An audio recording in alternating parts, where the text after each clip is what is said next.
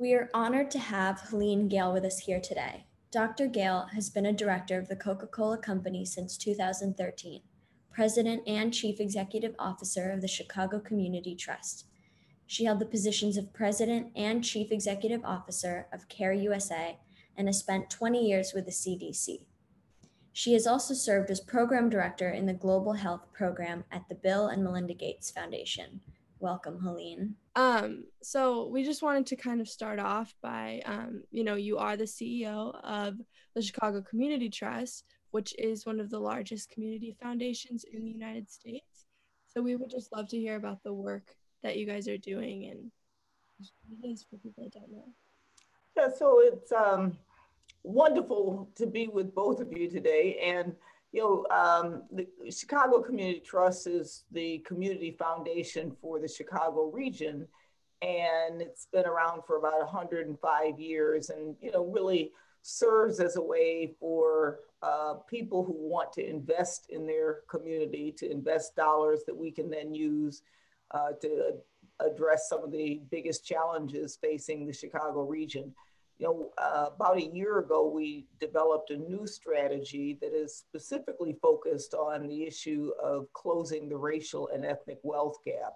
We know that wealth inequality is a huge issue here in our country as it is around the world.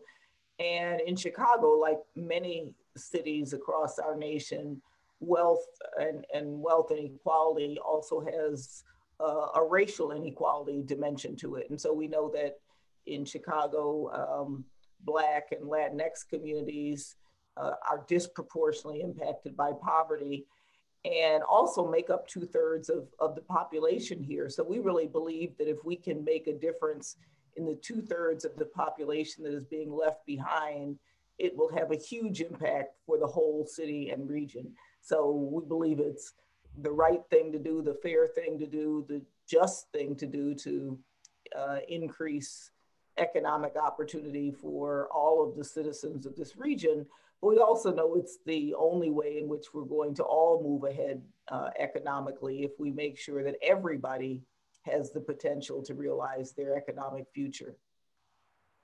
Yeah, and how do you guys do that? What are some achievements that you guys have made so far? Well, we know that it will take a while to have a real impact.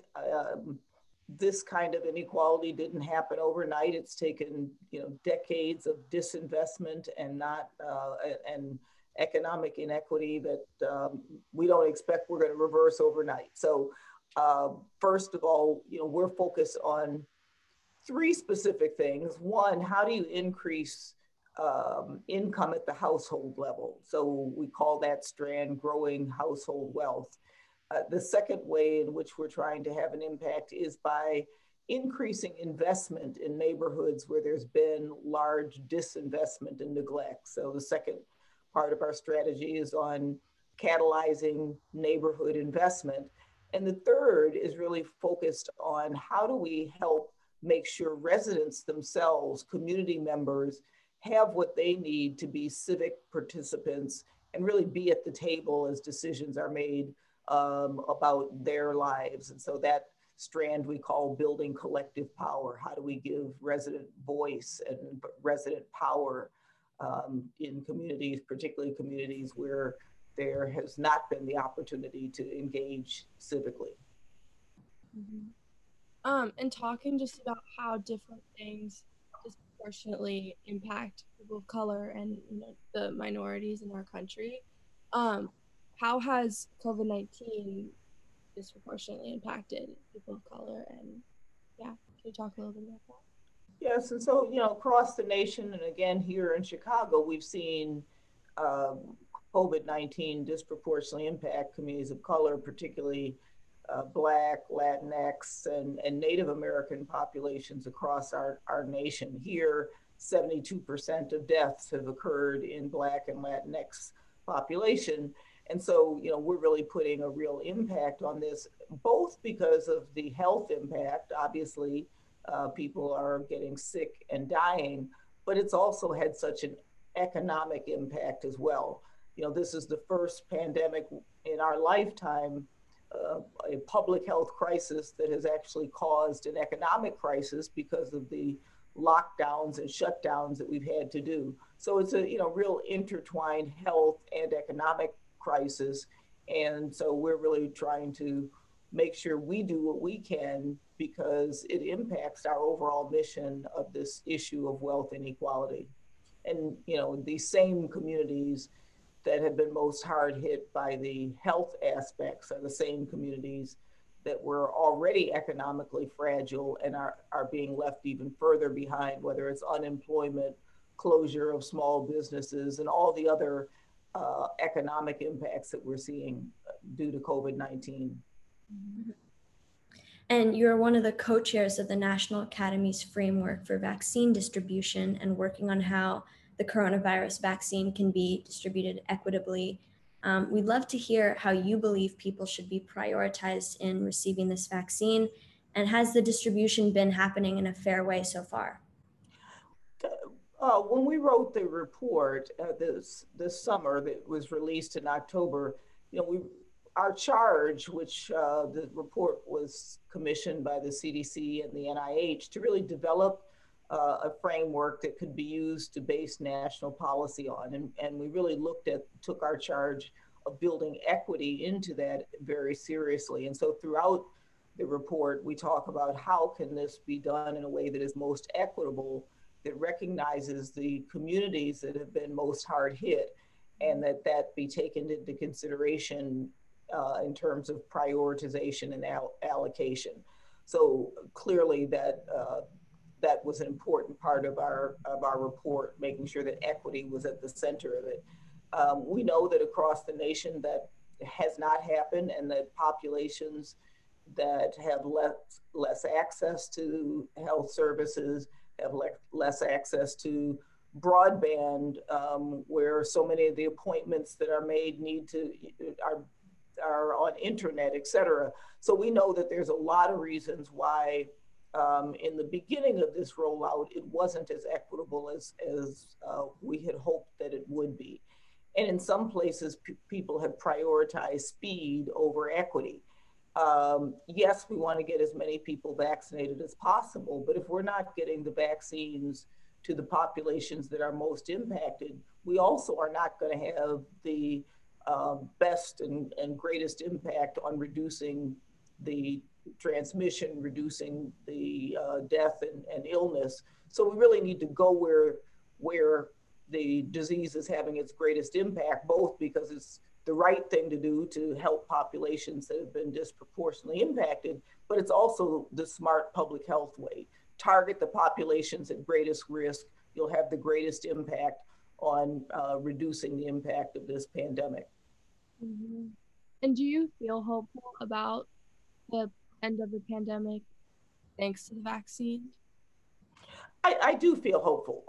You know, first of all, we're seeing that as the vaccine rolls out and as people have more time, these issues of equity are being addressed, and people are looking at ways in which cities and states can make sure that vaccines get to the populations where the risk is greatest.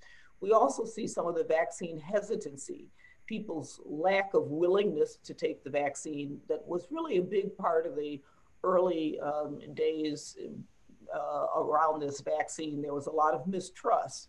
We're seeing that vaccine hesitancy also starting to decrease, including in populations where the risk is greatest. So I feel hopeful that we can, in fact, over the next few months, both ramp up the amount of vaccine available, because that's a big piece of it too. There's still a scarcity, but I think there's a lot of optimism about ramping up and scaling up the manufacturing of vaccines so that more is available as people have more experience getting this vaccine out and distributed. It's becoming more equitable. And I also think people are now more willing to take it. So I think for all of those reasons, I feel hopeful that we'll continue to get better about this. We're also doing a lot more on developing treatments. It's going to be important to have treatments as well, because we know that there will still be people who will get sick and who will need hospitalization and who will need treatment. And we're seeing in so many places people taking seriously this mandate to wear masks, social distance, wash your hands, and all of these other things. Because I think we can't forget that even as people are getting vaccinated, we can't let our guard down about the core public health practices that we know will reduce the spread and reduce transmission. So it's going to take all of that. It's going to take continuing to use the public health measures, get people vaccinated, and find better treatments so that we have all of those things to make an impact on this pandemic. And switching gears a little bit, as the former president of the organization CARE, you've also done a lot of work for girls and women, specifically around education. So we'd love to hear about that work and why it's so important to you. Well, at CARE, we put empowering girls and women is really key to the strategy for ending global poverty, because we know all the data show that if you educate a girl, she's more likely to get married later, start her childbearing later, earn an income, and really be able to invest in that family. And we know that when women have access to income, they use those dollars in ways that help to educate their family, make sure that they have nutritious food, all the things that really make a big difference, not only for that woman or that girl, but for her family and for the future of nations. So we know that investing in girls and women really gives you the best return on investment, if you will, when we're thinking about reducing poverty. Wow, incredible. So that's all we have for today. And so thank you so much, Helene, for joining us. It was so great to talk to you, and we learned so much. And now that the conversation's over, it's time to take action. So if you want to learn more about CARE and what they've been doing, go to care.org. And you can get involved by volunteering, attending one of their events, joining their networks and communities. And also, if you can, give to your community foundations and just figure out how you can get involved. It's very important to stay involved with your community, especially in this time. So thank you so much, Helene. It was so great talking to you. Well, wonderful to be with both of you, and thanks so much for all you're doing. It means a lot. Thank you, Helene.